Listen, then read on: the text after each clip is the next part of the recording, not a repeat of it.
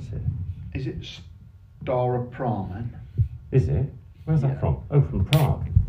Looks nice. No, it's from, it's from the uh, brewery in Burton. Is it probably Burton on Trent? Is it? Probably, that's yeah. where it is from. Is it? Yeah, it's from uh, one of our Is this from your source? Yeah. Excellent. Sent us some more beer. Cheers, old boy. Yeah. Cheers. Cheers. Evening, flock of fans. Evening, Flucker fans. We've got a uh, we've got a special guest with us tonight. Mm. I wouldn't say I'm special. I'm just a guest. So- Oh, hey, well, no, I think I think put uh, what down. what time will tell. Well, we'll see. Our listeners, will, special- our yeah. listeners will tell. Yeah, they'll judge. Yeah. Yeah. Email us in on fluckerleaks at gmail.com and let us know how special you think our guest is in a couple of hours' time. Um, so, That's good, that is. yeah, Just be now. careful banging your can on. No, I can do that with the beer, can't I? Just so I mustn't do constant drumming and stuff. There you go. That's it, that's it. Yeah, yeah, yeah. So, with us tonight is. So my name's Darren Barney. Um, is my nickname. What do they call you, Barney? So Barney Rubble was my nickname all the time I was in the military because short and stocky. So Ah, I Barney picked Rubble. up the name Barney Rubble. So everybody called me either Barney or Rubble or one of the two. Rubble. But after I left the military in 2010, 11 kind of time, I thought I better grow up, grow up and start using Darren and you know stuff like that. But then I went straight out contracting in Afghanistan, so it wasn't. It was the same sort of environment anyway, same sort of place. So I kind of some people know me as Darren, some others know me as Barney, and um, and most of the people that kind of commanded me just know me as fucking Watcher or something like that. so yeah. So Barney that's- it is then. Yeah, Barney it is. All right, and Barney. So thank you for coming on. Thanks. So uh, we've got a bit slightly different tonight then because um, it's, it's a bit more militaristic tonight, but there is a connection. But there are police. policey connections. So which is why I've got it on, a bit different. Ooh. So um, Barney, do you want to tell us a bit about your history then? When you Yeah. joined the well, where did you grow up? Where are you from? So uh, I'm, I am the original pad brat. So my dad was military, um, 37 years infantry, Right. and um, and I I I joined. Um, I I kind of went to boarding school when I was eight years old. So I kind of went to normal kind of home and all the rest of it. And then um, boarding, then the army used to get like 90% of their fees for schools paid for back then today.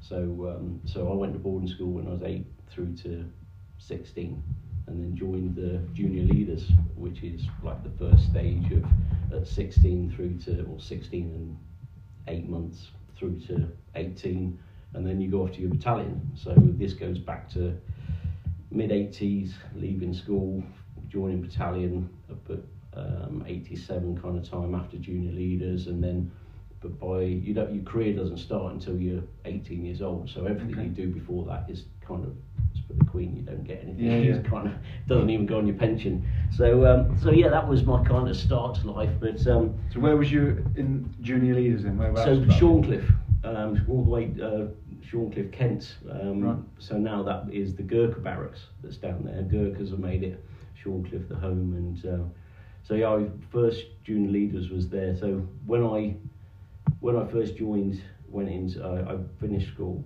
and um, I went back home, and my dad was posted to Beaconsfield at the time, running a something or other, and um, and he said, "Oh, you've got an interview on Tuesday."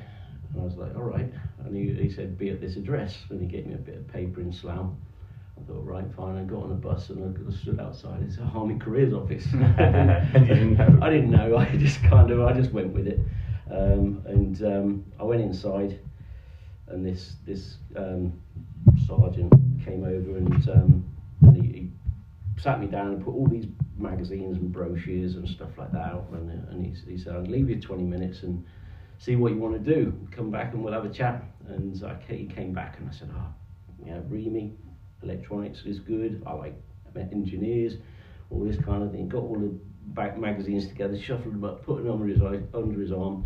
I've already spoken to your dad, you're joining the infantry. you're, going, you're going to the same battalion as him. But luckily, luckily, I managed to go to the same regiment but a different battalion. I kind of got away from the same battalion because um, I didn't realise my my old boy. He's he had a, a you know a catchphrase. I've got a five minute job for you, so you'd be there all day, and he'd kind of grab you when he was a colour sergeant, sergeant major, all the rest of it. Got a five minute job for you, lad. So a couple of times, people that because my name is quite unique. The second name Watcher makes you know, Yeah, it's unusual, isn't it? is, Yeah, yeah. yeah. So uh, So as soon as they pinged that I was uh, I was his lad, then my life was a bit. Yeah, you had five minute jobs all yeah, the time. all the time. Yeah. mostly from shitty little lunch jacks that weren't really much about much, you know. That, Yeah. yeah. but there you go. So yeah, I, um, Shorncliffe, junior leaders. You know, I, I, when you think about it, sixteen-year-old boys really running around, Mm. p- playing at being soldiers, and you know, being trained by infantry corporals. It's it's, it's a bit kind of yeah, it's different to how things are now. Things are totally different. Mm. I mean, I I did my time as um, as a career sergeant, and I did my time as in a training establishment, so I kind of know how things have progressed and changed. But uh, junior leaders was cool, really good fun. I mean, first of all, I mean, eight through to sixteen, I lived in a boarding school down in Somerset, running around the woods as kids like mad, you know. So so that was the kind of life I wanted, something outside. Um, Where was that in Somerset? Quantock Hills.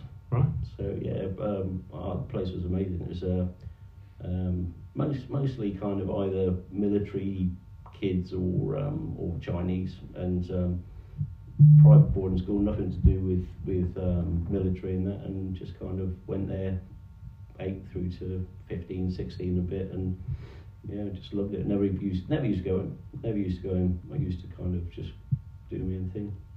So then. Um, junior leaders passed out, joined battalion.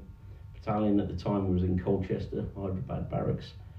Um, straight away from there, the first job from Can you say what regiment you joined? or- Royal Anglian, yeah, I joined, I joined the second battalion, Royal Anglian Regiment, Yeah. they called the Poachers.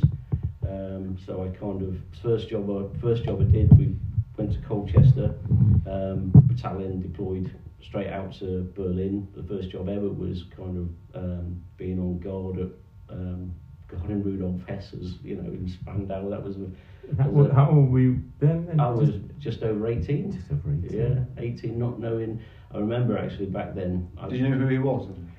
Do you know? No. No. It's not till afterwards you realise the kind of The places in history you've Mm. been and what you've been part of. I mean, back then as well. Do you remember those 110 wind-on cameras? Yeah. And you used to get searched before you go in the Sanger, um, so you haven't got any contraband on you. So certainly couldn't take any photographs. But we used to try and get these little 110 cameras in, and they used to just pace up and down, up and down the garden, you know. And um, so yeah, and then after that, it was battalion deployed to Germany for about 10 years in Celle, um, West Germany, and that we're going back to like the Cold War then. So um, back then, from late 80s through to apart from that little bit in the Gulf where we went off with Mm. Kuwait and Iraq kind of thing, most of the time was just bouncing in and out of Northern Ireland, working first of all in the late 80s with the RUC, Royal Ulster Constabulary. See, Northern Ireland was all about supporting the police back then. You Mm. know, it was we weren't we, we weren't policemen. We weren't you know we were just there to support them. And um, and then a- in 90s, then it changed to the PSI, the Police Service Northern Ireland, Yeah. to try and kind of break down this um, the barriers between the, the two factions. So Um, just, before we get to Northern Ireland, did, did you were you deployed to the Gulf? oh yeah, yeah. First Gulf War. First Gulf yeah, War, 90, 91. 1991 wasn't it? Yeah, 91. January 91, I think. Yeah, something like that. Yeah. So went out to the first Gulf. Um, so some surreal moments there. So um, I mean, the whole of the first Gulf and that was, it, it was, it's pretty boring, really. Um, we kind of got to the start line, and we just rolled across the start line and just kept going. And Yeah, did they call it the 100 hour walk? yeah, it was just It was over in about 100 hours. rolled, rolled through it. Yeah. Just rolled through it. In fact, we it got that boring that um, we never we even stopped getting out of our AP, our, our vehicles, our armoured personnel carriers. And as you came up to a trench complex or system, you just neutral turn in front of the trench and bury them instead of actually getting out and fighting. That's what we was doing. It was just just no point in getting out of the vehicle And getting and, and getting kind of engaging. So we just kind of used to go up to the ed- edge of the trench system, neutral turn. Yeah, there's a few kind of bits and bobs. So we were one of the first troops through the Basra Pass, where they strifed the whole of the Basra Pass. You know, at the very beginning of the convoy when Iraqis were fleeing to go back to Basra. So they kind of there was a minefield either side with hills, and then they strived the top, very front of the vehicle, Um, and then they just went up and down for hours with warthogs, Mm. just kind of destroying everything. So when we got to there, some some horrendous photos I've still got of kind of people and and everything was looted. It, you would walk along and I mean, apart from whatever was kind of incinerated, there'd be even looted gold chains and things like that, just laying across the floor, all sorts of things, so all sorts of things. So, um, What age were you then, uh, Darren? oh god, uh, must, uh, must have been 21 around there, 91. What was that yeah. like as an experience then? So was that you effectively the first Uh, contact? no, I think the first contact I was ever in was 89 in Westbrook Pass when I got RPG'd. Um, that was the first proper contact. Um, so we used to do a thing called Mike Echoes, which were military escorts.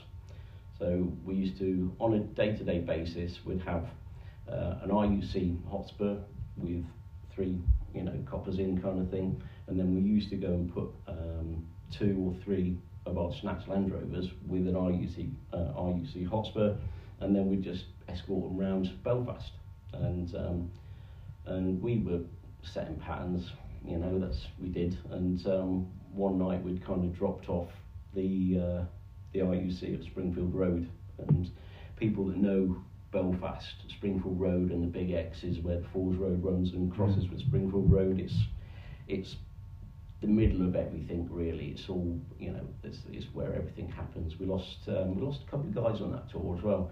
Um, we lost a guy called Nick Peacock uh, down at the Rock Bar just off Falls Road. But anyway, going back, so we dropped the Mike Echo off and coppers went in and you know all this kind of thing. We you'd have like three or four Mike Echoes and then we'd all meet at one place and then we'd bomb burst back to North Howard Street Mill where we were where we were and um, and that'd be it. Get your head down for the night kind of thing. Usually about 23, you know, midnight kind of time. So I remember I remember we were the last vehicle in this three military but without the police and we turned off into Lanark Way and um, and off Lanark Way every every kind of road that you don't want we used to just drop big lumps of concrete there kind of thing.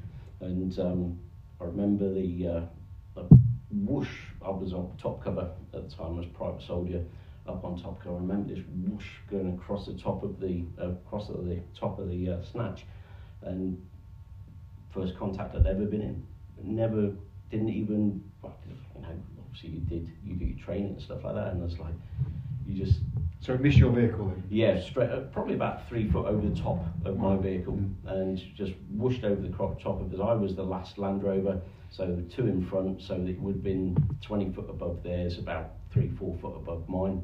Um, I wasn't a commander. I was a nobody. I was a private soldier. I was up in the top cover. And back then you used to have before we used to drive our own snatches, we used to have the RUC, not the RUC, um, Royal Logistics Corps, RLC, as drivers, used to drive. And this guy, it was his last day on tour, and all he wanted to do was put his foot down and get out of the contact area. And we're trying to, or the commander was trying to pull the brake on so we could get out and do a follow up and stuff like that.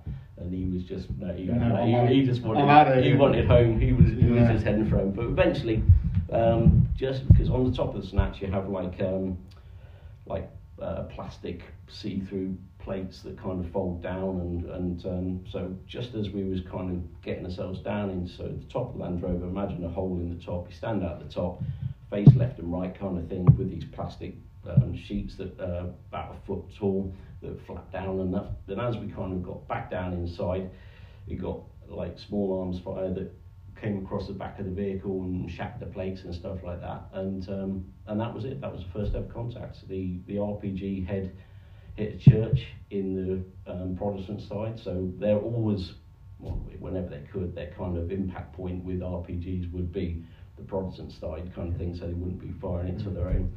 Um, did a follow up, put cordon in.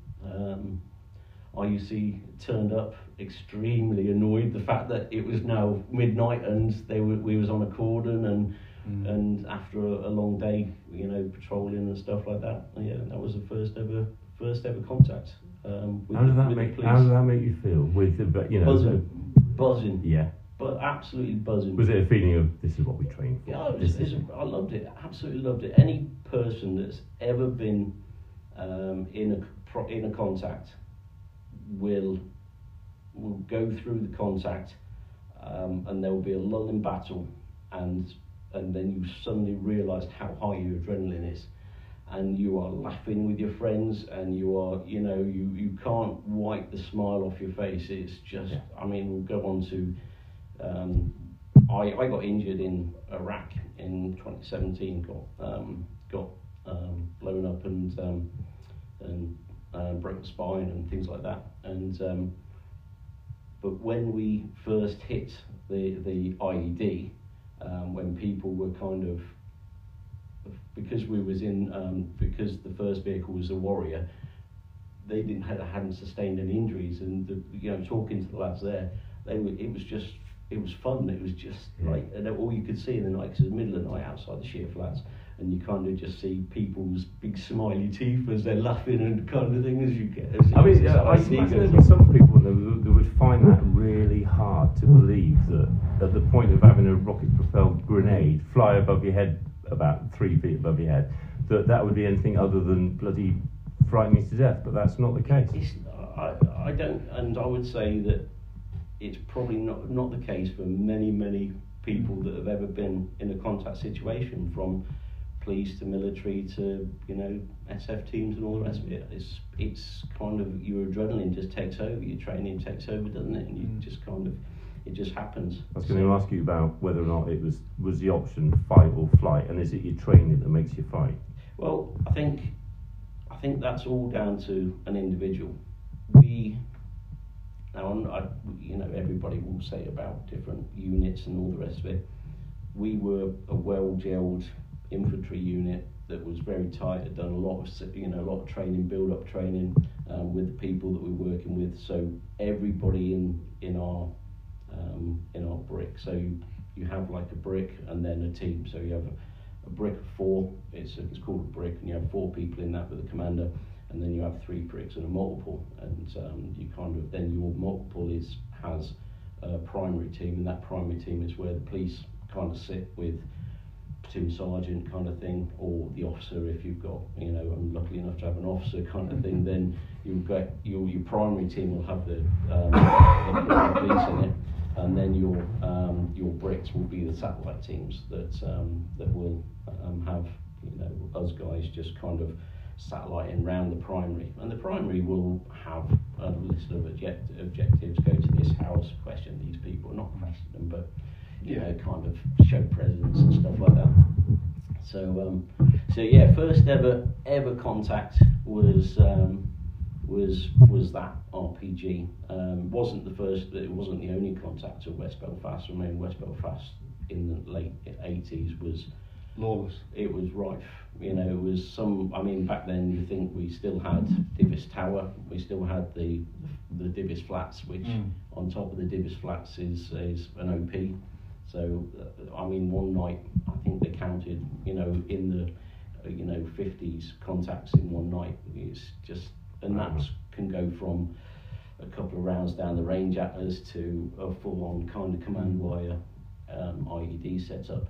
So, uh, so yeah, that was. I mean, we uh, one of the other incidents was when I we kind of came out of um, not Springfield Road um, down at um, Ballymurphy. We was in. I can't. It will come back to me. The RUC station just on the Ballymurphy, and um, I would, would as you go out in and out of any SF base, you hard target, kind of hard target it out, got into our patrolling rhythm kind of thing, and was patrolling through. And um, a well-known player kind of was leaning on his gate as I was kind of coming down into the ball ring in the Ballymurphy, and he looked at me and he and he pointed and. Um, you know, like the old-fashioned detonators where you push them down. Yeah. Yeah. He looked at me, he pointed, and he went, and I, I was like, yeah, okay, yeah, just kind of, you know, normal. Then why? They know who we are. We know who they are. They know we know who they are, kind of Mm. thing. If you ever stopped them in a vehicle, you'd mess them about a little bit, Yeah, roll the yeah. spare tire down the road, all that kind of Yeah, good, yeah, all the games, stuff. yeah, yeah. And um, The good old days. yeah, the good old days and that, and um, and we came. it- We were the primary. It just came off of um, the Big X, where um, where the um, there was a there was a they used to all kind of hang out on Kelly's Corner. That was it. All, all the all the youth used to hang out on Kelly's Corner Friday, Saturday night, on most nights actually, and um, we'd kind of, if we weren't, um, we'll just, if we weren't kind of busy, what we used to do is we'd kind of strip all our kit off, weapons and everything like that, and we'd slip out of the back of the RUC station with, and we'd send a brick onto Kelly's Corner, and the rest of us would be round and about with just battens and just kind of wait for it to kick off and then we just kind of all storm in and just batten everybody around. That was kind of stuff that used Is that like an entertainment night? Yeah. So the scar that runs up the back of my neck at the moment is the blind side of a cider bottle that was we were the, we were the team that was sent into Kelly's corner one night yeah. and I got the, the blind side of a cider bottle across the back of the neck here that runs up uh, runs up there, and uh, and then and then all you just see is like bodies and bat and battens and that kind of stuff. Anyway, digress. But so we was we was patrolling through Ballymurphy, and um, and this this player kind of did, this motion towards us, and about another 15, 20 minutes into the patrol, heard this car alarm going off, and um, so without the you know the, the geography of the place. We the primary was on just coming off the big X, so my team kind of cut round to the left and kind of and circled round to the left, and another prime another team went off in this direction. Um, not for any other reason. We just thought, you know, car alarm might be able to catch some scrote or something like that, and um, and I popped my head up over a wall, and there was uh, only a young lad, can't have been more than 18, 19, with a box in his hand, and I thought it was a car stereo. So I cocked my weapon and issued a challenge, as you, you did, and he threw it to the ground and um, and, and ran. So um, kind of did a follow up and all the rest of it. I thought it was a car stereo, so I wasn't really that interested, kind of thing, and um, went over and realised it was a firing pack for a uh, for a command wire, and um, when we kind of got um, Alpha Whiskey, the helicopter up, and they can see, or a lot of times they can see the command wire, you know, if, if they haven't buried it in its service laid kind of thing. And the RUC copper and two of my very best mates, who still best mates today, were stood at a lamppost on top of a two pound Semtex nail bomb. Mm. So within within just that putting your head up above the wall at that right time, you know, this guy or Yeah. kid really was a kid, and and it would have been done. He would have been trying to initiate him and all the rest of it. And um, yeah, through the, through what I thought was a stereo car stereo down car alarm. It was car stereo, but yeah, it was a command wire. It was a command pack, a firing pack rather. So During the time there, was there? Did you have a, an overall feeling of being unsafe a lot of the time, or did that not really cross your mind? It was just, was it just almost like a game it's a game. was being played with these people? Yeah, just a game. It really was. It was Because the police are like that, you know, and I suppose that all services perhaps are like that. Is you, you you're playing that game, Mm. you know, and it's trying to catch them, and catching them is fun, Yeah. and disrupting them, and causing them problems. Just like you rolling the spare down the wheel. Exactly. On response, you let down the tyres. Yeah. You empty the washer bottle, then give them a ticket for not having any fluid in the washer bottle. You know, and you just you're all over them like a rat. That's. I think it's. I think it's. Is it as well? You know, we're we're trying to disrupt and deter as Mm. as well as kind of us and them and having a bit of a laugh and stuff like that. So it, there is a lot of disruption, deter. I mean, you you disrupt a player or a known person when you're police, etc. You might have been it might have been that 15 minutes where you had to meet up with somebody else where they were getting four or five of them together that was going to go on and mm-hmm. do something. So yeah let's let's kind of mix it up a little bit let's try and break their patterns do you know what they their normality. Let's let's break their normality up. If if that 15 minutes where you held this guy or not many women oh, a fair few women but it used to be difficult in the day because we didn't have any women in the infantry and and very few RUC uh, Yeah. women to kind of search. Um, That's interesting. I, I, I suppose I always just, yeah, I just conjure up this picture that the, the you know the average person causing the problem would be males, you know, and, and gangs, but that was No, not always the case. the women would be currying, they would they would curry. So they would have the weapon, the ammunition. A re- there'd be, I mean, there'd be ten different women with one round on each of them. Is that because they would be less likely to be challenged? Yeah, a challenge Right. because of they knew they knew they knew that we had to fall within the yellow card rules of engagement. They knew where we had to.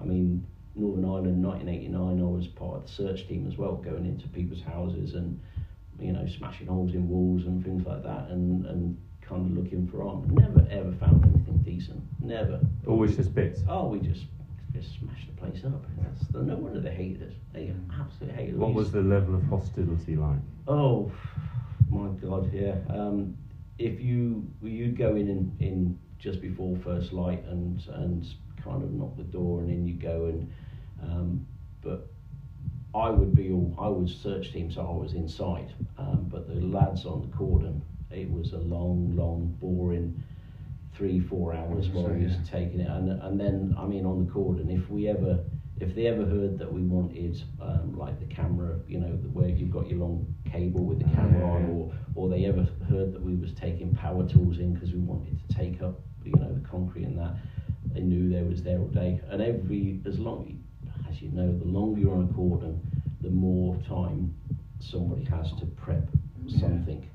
So so yeah, the cordons. We used to try and keep the cordons as quick as we could, but when you was had some sort of intel, you'd you'd follow it through, wouldn't you? You'd follow it as Oh, much yeah. as you could. Yeah, absolutely. Yeah. Um, so yeah, Northern Ireland then was was so how many how many tours did you do in Northern Ireland oh my god, um, in your career?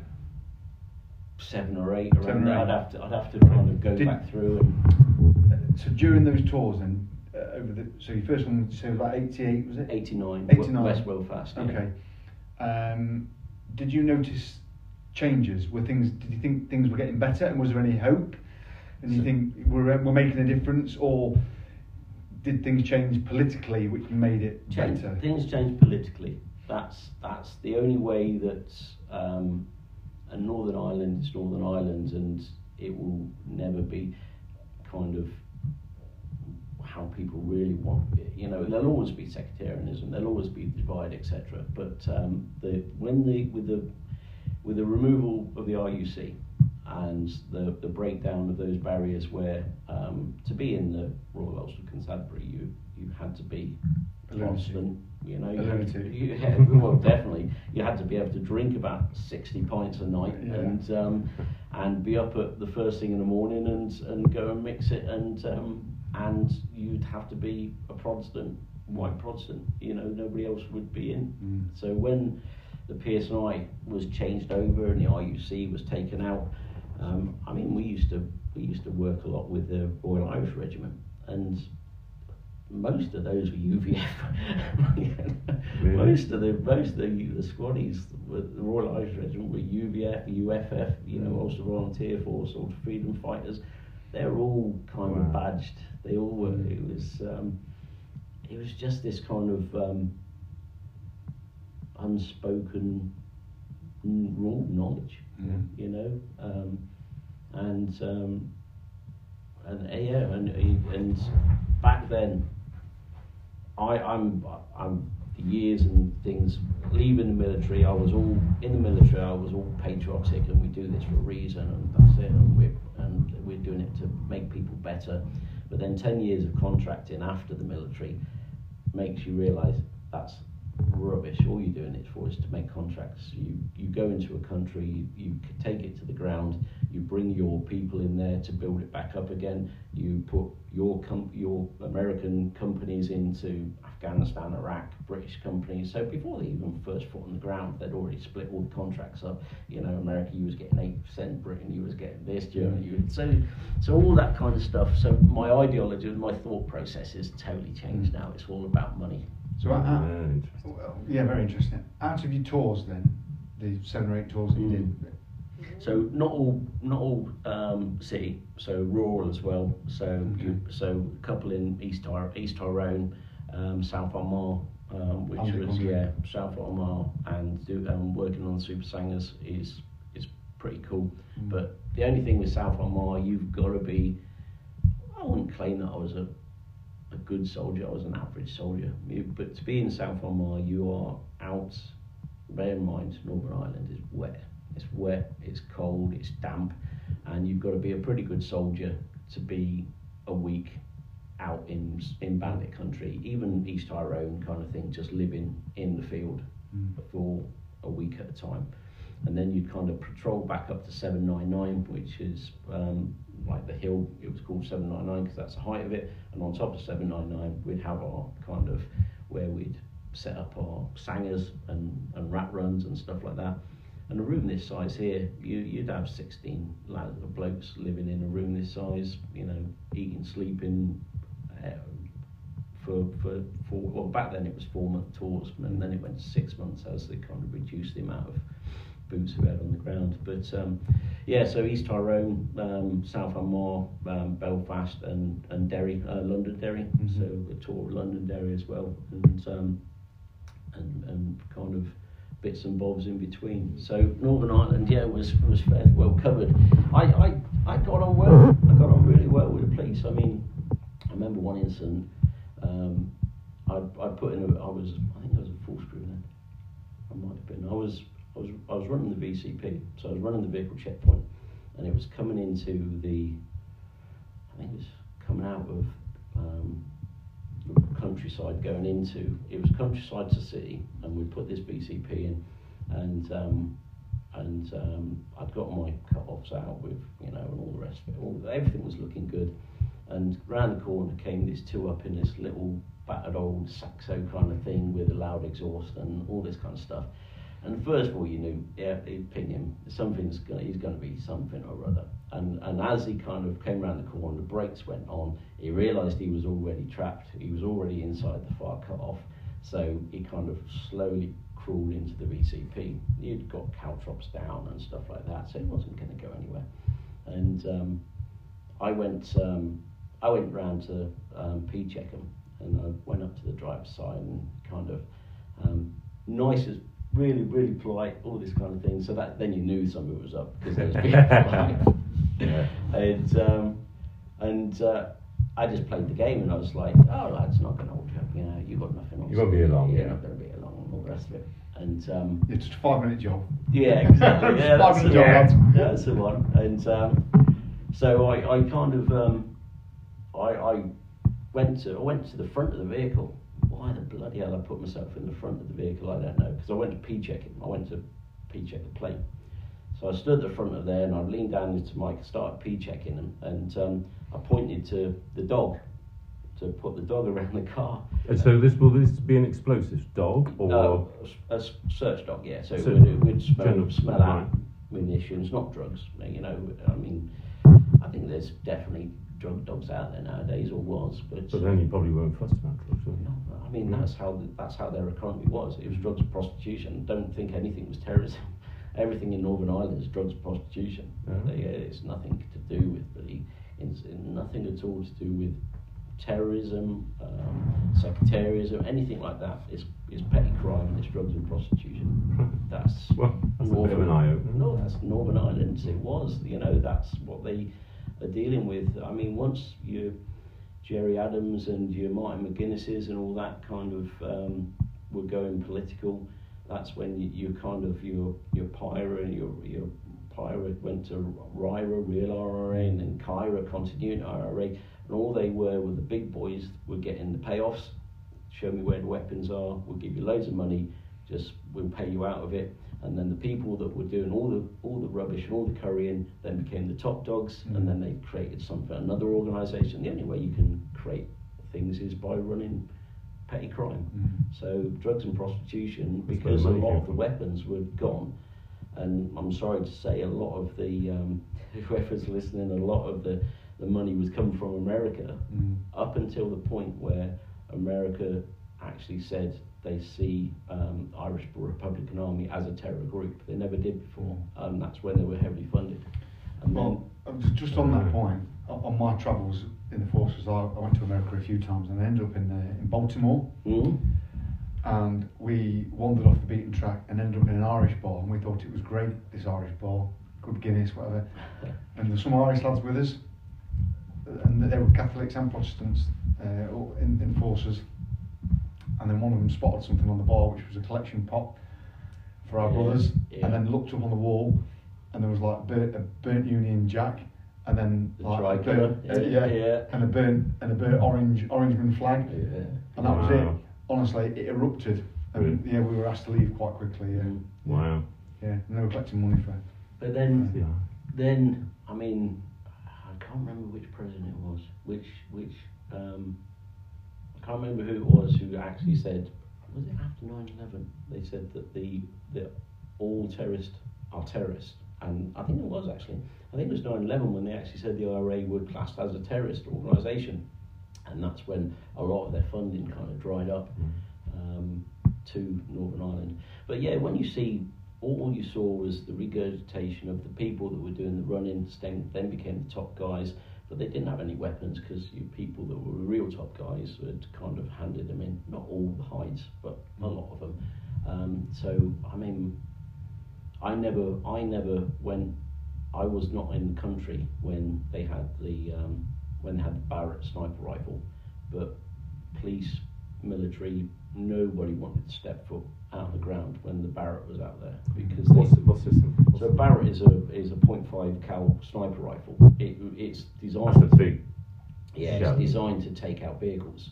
Oh. And the um, the IRA got their hands on a Barrett, and what they actually did was they it was an old escort van, little, the little vans, and um, they created a firing platform inside the escort van, and they were killing soldiers at two k's away Mm. with a Barrett. And when a Barrett Is this a UK weapon? Is it American weapon? it's American weapon, yeah. It came. Um, it was designed by. I'm not sure who designed Barrett. One of your listeners, I'm sure, is going to tell They'll us. be able to tell tell us us, who, yeah.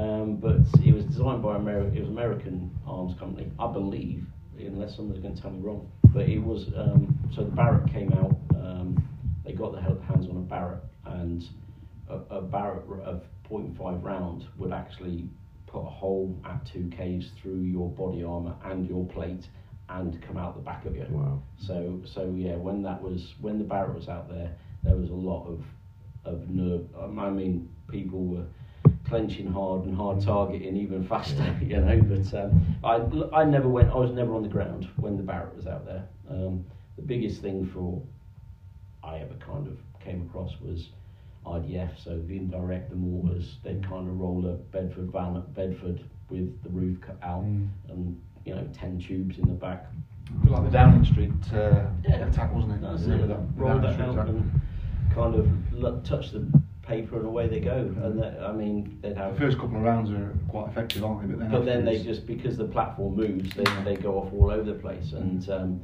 and all they are are gas bottles. They're not they're not artillery rounds. They're gas bottles. They're chopped in half and filled and stuff like that. Um, Still a lot of things that can kill you though. oh god, Oh, I, yeah. I didn't even realise until I did my search training.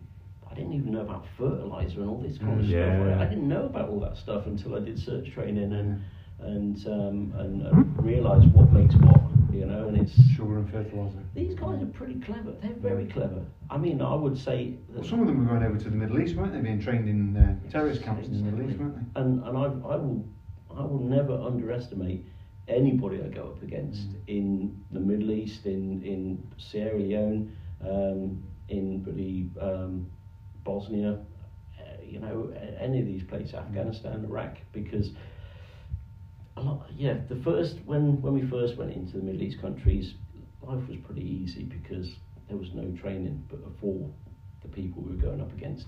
But then the foreign fighters flooded into the country, and I mean that changed everything because they were they, had, they were trained, they understood, they knew tactics, you know. And where, where were these foreign fighters from? So Syria and places like Yeah. that. So they would kind of flood into the country, and um, and and that's when things really changed. But um, so what kind of jumping from Northern Ireland all Yeah. the way Well, to I was, I, was, I was just going to bring it back. You were telling us about that Saxo with the two in, Oh, and I God, think I yeah. distracted you about the dog and what type of dog it was. Yeah, and so- then we, so- typical of us, we go off on a tangent. No, but it's yeah. awesome. Yeah, so I brought, I've kind of indicated to bring the dog in, and uh, I forgot. Yeah, I heard we was on about the dog, and and I turned my back, like pointed to the dog to come over, and all I heard was the engine rev, Ooh. and I turned to look, and boom, I was over the bonnet, bang bang down the other side, kind of thing, rolling rolling away as this car zapped off. um, one of my my cut off um, private strong was um, was on the on the far cut off with the, with the caltrop, and um, Hang on, Lee, Lee, I've got to a lot of jargon there. So, with Sorry. a cow, what's a cow uh, you know you stick your spikes that you chuck Stinger. across A bit like a stinger for the police. Yeah, yeah, Yeah. stinger for the police. You chuck them across the road, don't you, to Right. puncture the tyres. And even if you're listening, Strongy, you were sleeping. Okay. because He missed it. Because he missed it. Oh, no. he, he missed it, and it, it- off it went. But to go back into the kind of um, the police side of things and that, um, about a day, about a day, two days later, I got a call, and um, it was from um, police, but not in uniform. And can I come down to um, can I come down to um, a place in their barracks or part of the barracks or part of Just you specifically. Me. Mhm. Can I come down to the place that I, you know, part of the barracks I've never been into, one of the police, police part, you Mm. know, and um, so I got, um, I got, um, I got a, a kind of um, a Mike a lift over there, and um, went upstairs, and um, and they said, right, this incident the other day, um, you know, do you reckon you could identify anybody? And I went, yeah, I'm pretty sure, you know, I can. And said, right, we, this can't be official. So what we're going to do, we're going to leave you in this room, and on each of the workstations, the monitor's on, and there's some photos. Yeah, we're all going to leave, and if you uh, see anybody on any of the photos that you recognise from from there, On monitor on, eight. on a monitor, yeah, just tell us which monitor is, and that's it. Don't even have to. We're not going to talk to each other. And um, and so I walked around, and I was like, yeah, you know, monitor this one by the window, that one by there, you know, um, and that was it. That was kind of, and then about another day later. I thought what he was actually going to say then was it was the same picture on each monitor. Yeah, that's right. That's what the police would do. Yeah, yeah, Yeah. yeah. Yeah. No, it was it was all these all these kind of hoodlums, all these kind of scrapes and that, and then I was like, yeah, I recognise those, those kind of thing, and off um, off I went. But the the bonus out of and the good deed the coppers did for me because I thought, you know, that's it, rough and tumble, just day to day kind of thing.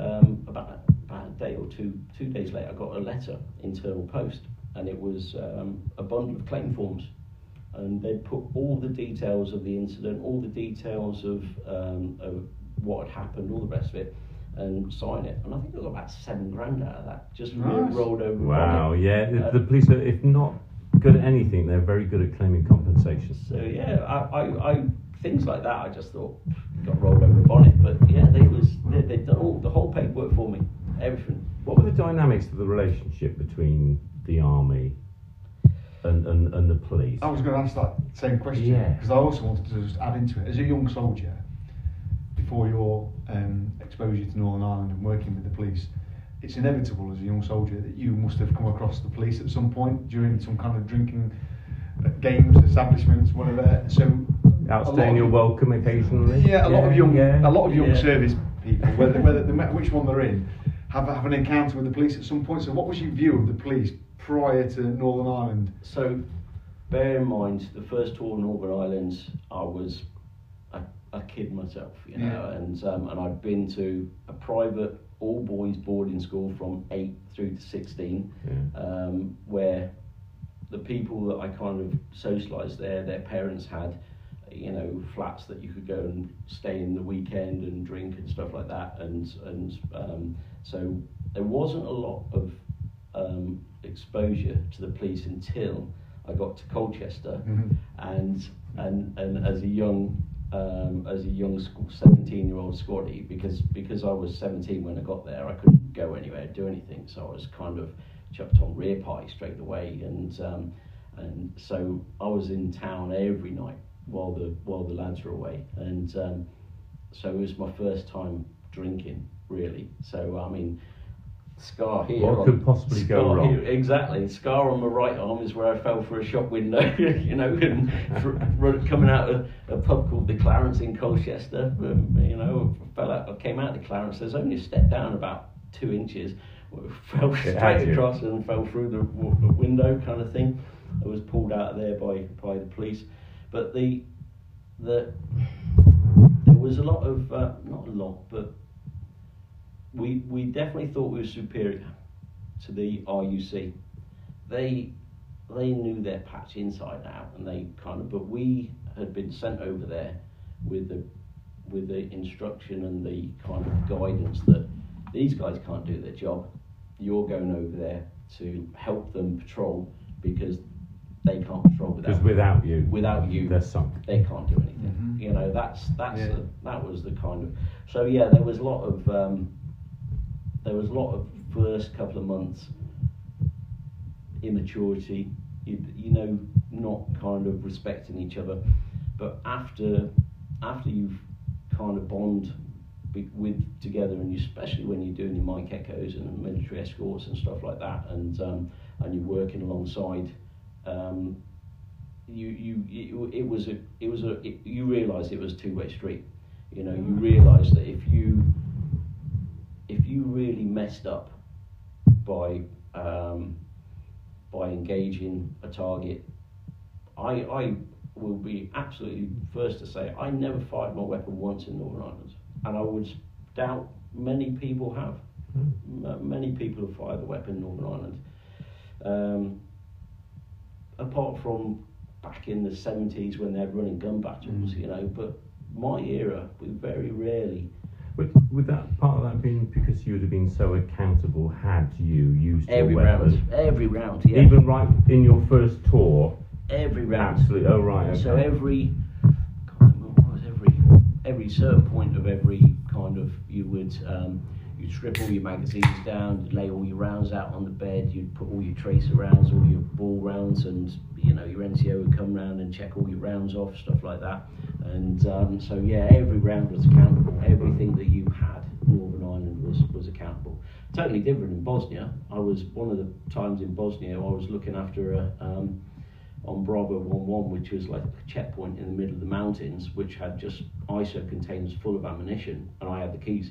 So I had I had more. And you weren't checking them oh, I had every more day, were you? I was I was firing out for everything. I was just I, I had I had a Tokarev, I had a AK-47. I was just firing off at all sorts of stuff. I had my SA80 and 556 out of the ISO container. It was it was so much fun. Mm. But um, yeah, back in Northern Ireland, everything's accounted for. Yeah, every, right. every single thing, every round. Uh, and that that always been the case, No, or was it so. as a result of some bad things happening? I think I think things like um, you know the running gun battles. I I, I mean I, I try and talk to my I try and talk to my dad at times about you know his experience of Northern Ireland, um, but it doesn't doesn't really talk that much about it. You know, he, he lost all his all his teeth out there. He got um, he got I don't know how he got some smacked in his mouth and lost all his teeth and um, and I remember because as a kid I was before I went to boarding school we was over there for two years in Palace Barracks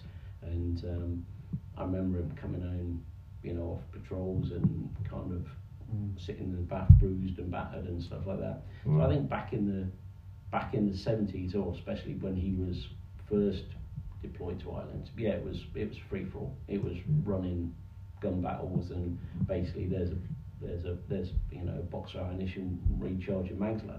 But now everything was accounted for in my day. On a, on a sort of like a, a human note, how did your old man feel about you doing tours in Northern Ireland? Obviously, with the experiences that he had, how was he about when you went? I think he just wanted me out of his house. I just don't think he wanted me living with him. Yeah. I think he was. Um, we never. We, we don't have that relationship. Me and my dad. We don't. So I never. Um, I never. Up until. Up until last year when I was in um, Afghanistan. Um, my my mum died last year while I was out in Afghanistan. Up until that point, I would. I've never kind of um, engaged with my dad as on an equal part, to, you know, Mm. talk to him. I was, uh, you know, my dad was always a sergeant major, and I was Right. always the, you know, the, the, the, you know, the kid or the, or the other rank kind of thing. So up until last year, when I think dad had a kind of, um, kind of a, a kind of epiphany last year when when he realised when my mum died, and they've been together like 60 years um, 58 years, something like that. I think he realised I, I, I actually need people. Mm. you know. And um, so yeah, things changed. So I never had that kind of relationship with my dad. Um, it was always, yeah, go on, lad. All right, off you go, kind of thing. You know, so never. So so I never had those conversations. Um, it'd be kind of weird to have those conversations with him now. I Yeah. think he's he's he's kind of his memory's going a little bit, but uh, Yeah. yeah, he's he's pretty sharp in places when it comes to places and, and tours and stuff like that. So how about other family, like wife, kids, or anything like that? Whilst you were doing these tours, is there any other family for you? So When yeah, you- I, I, I, I kind of um, I did the Germany. I did the living over in Germany by myself and family back in the UK, and I've I've, I've always kind of volunteered. So I was a I was a um, my skill trade infantry. I was an MFC or, or, and a forward air controller. So when you Sorry, MFC. a mortar fire controller and a Right. forward air controller. So my job on the battlefield is to go forward with the frontline troops, engage the enemy, but then my job is to bring fast air in on targets, and Right. so Apache or fast air to drop, you know, thousand pound bombs and stuff like that. That's what, or talk directly if you're close enough with the mortar line and bring 81 millimeter mortar onto the target. That was my job as a MFC forward air controller. So, um, so kind of the the whole um, MFC thing. They they were not that we are specialists in any way, but we, we're in short supply. So, um, so the Fusiliers, I mean, I went several times with different battalions, the Prince of Wales Royal Regiment, the Fusiliers, out on their operations to act as for an MFC uh, forward air control for them, and then get back. And I mean, the first tour, the first Gulf, I spent 18 months out there because I went out with the Fusiliers and my unit took over, so I stayed and kind of stayed with my unit. So I've always kind of always put military first. So I never, never kind of, um, never, never did the whole family Mm. thing. Yeah, I was married, had kids and stuff like that, but never kind of engaged to the level that others would. So I'd always kind of volunteer for when when Sierra Leone popped his head up and there was only, I think 120 of the battalion went.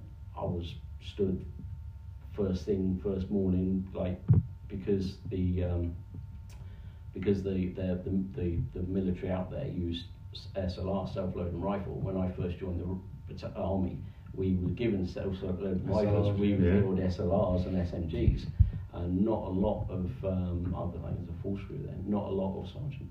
Not a lot of um, of the of the NCOs had ever seen an SLR. So I thought, yeah, that's my selling point. I, I, I can teach SLR. So um, so you you was always I, I would always try to be the first one to kind of get the name in there. Does that, Oh, did that have an yeah. impact on your relationships and family life then? Um, I, sp- I Or did they accept? I think they accepted it. Yeah. That's how you were, and they. they sort of- accepted it. My um, wife never engaged. She was never a, um, a kind of army wife. Never part of the the kind of team mornings and all that kind of thing. She's always been professional with her own career and stuff like that. So probably helped, she kind of went on and she followed a lot of the times. Obviously moving around and stuff. She kind of left a good job to go to a not so good job and things like that. But she's uh, she'd always done well and always kind of stayed away from um, the the job where they put all the wives into the factory Yeah. kind of thing and stuff and, and, and, and made herself something good out of it. So yeah, I always knew that I always knew I didn't have to worry about any of that. I mean even the first times in Iraq when you didn't call home nowadays you've all got mobile phones, you call home on your FaceTime on a fa- on a daily basis. Yeah. The first Iraq's in ninety one we had sat phones and we use a sat phone once in a fortnight if you was lucky. I mean, I remember um, joining uh, joining a queue with um, us and the French Foreign Legion and queuing for these about four phones, probably most of the morning.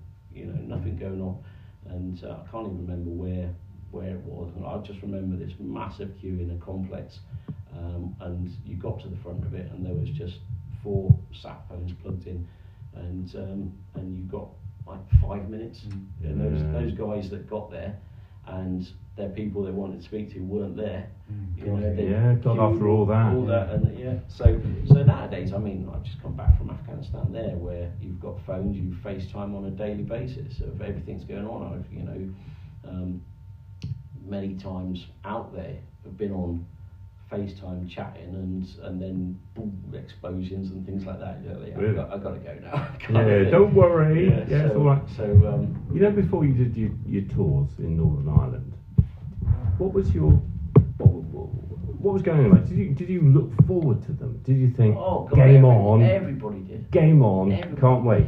You- Because you, as, a, as, as, a, as police, as Yeah. police, you must have loved the to knowing when you got that that that perfect call. Yeah, that, it's great. That, you Yeah, know, yeah. That, that Oh, kind of- oh, absolutely, yeah. when you knew that you was going to actually mix it and Mhm. do what you had kind of desired and trained to do. yeah. That's yeah. That's And generally, if you have the right shift, generally, if you're on a shift with like-minded people that were all up for it, all ready for Yeah. exactly what you wanted, it That's was it. perfect. Yeah. I think was- I think that's the beauty of of an infantry platoon is you live, eat, sleep, breathe, you know, together Yeah. for especially on operations. Even when you're not on operations, you live together in the block. Most of you, you Mm. drink together, you kind of pick each other up. You you you know you have a welfare problem. You tell one of them, everybody then knows it's not a problem anymore, kind of thing. It's, It's you tight. know, there's that tight family. Yeah. So Yeah. you know the minute that you're about to do the knock on the door, that um, the people to the left and right of you know exactly what Yeah. you're thinking, and you don't even have to go through right. You're going to go right. You're going to go up the stairs. You don't even have to do that because they know you know you know they Mm. know, and you know it's going to be slick, and you know if anybody goes down, who's going to step in. So all that kind of stuff. Yeah, Just jealous of it. it does. Yeah, it gels. Mm. Well, That's been absolutely fascinating. It's been brilliant. I think what we'd like to do, if possible, you mentioned there Afghanistan, and, and that is Yeah, we didn't talk about that topical. much, did we? Well, I think what we'd like to do is invite you back Yeah, yeah. I'd to have to. a chat with us another time um, about Afghanistan, your experiences there, Yeah, because so- that's Well, quite Current. well at the minute. Well. I've, I've only been back a couple of weeks now. Um, I was contracting out there, uh, working for the um, working for American company PAE. Um, it's um, it's basically that. I mean, when you look at the website, you'll be amazed at everything that they do, from counter-terrorism to you know to teaching. My job was to um, to teach the Afghan army and police um, from everything, everything from I mean, me not personally teach everything. I, I was facilitator. I'd have training teams, so I'd have training teams that would teach the um, the, the guys basic military tactics. I'd have training teams that would teach um, technical guys how to strip down a, a 4x4 um, Toyota and put it back together. Um, so all these different teams were there, to, and logistics as well. I have teams that train them how to bring parts in and take parts out. So that's what I've just been doing for the last for the last two years. well. What we'll do, if it's okay with you, Darren, is have you back. Your experiences over there, fascinating. Yeah, as, as you can see, I kind of go on. No, that's absolutely that's brilliant. It's, it's, right, it, that's our style going That is- on. yeah. We're well known for it. absolutely. So, So, on that note, fans, we'll Foxtrot Oscar. Foxtrot Oscar.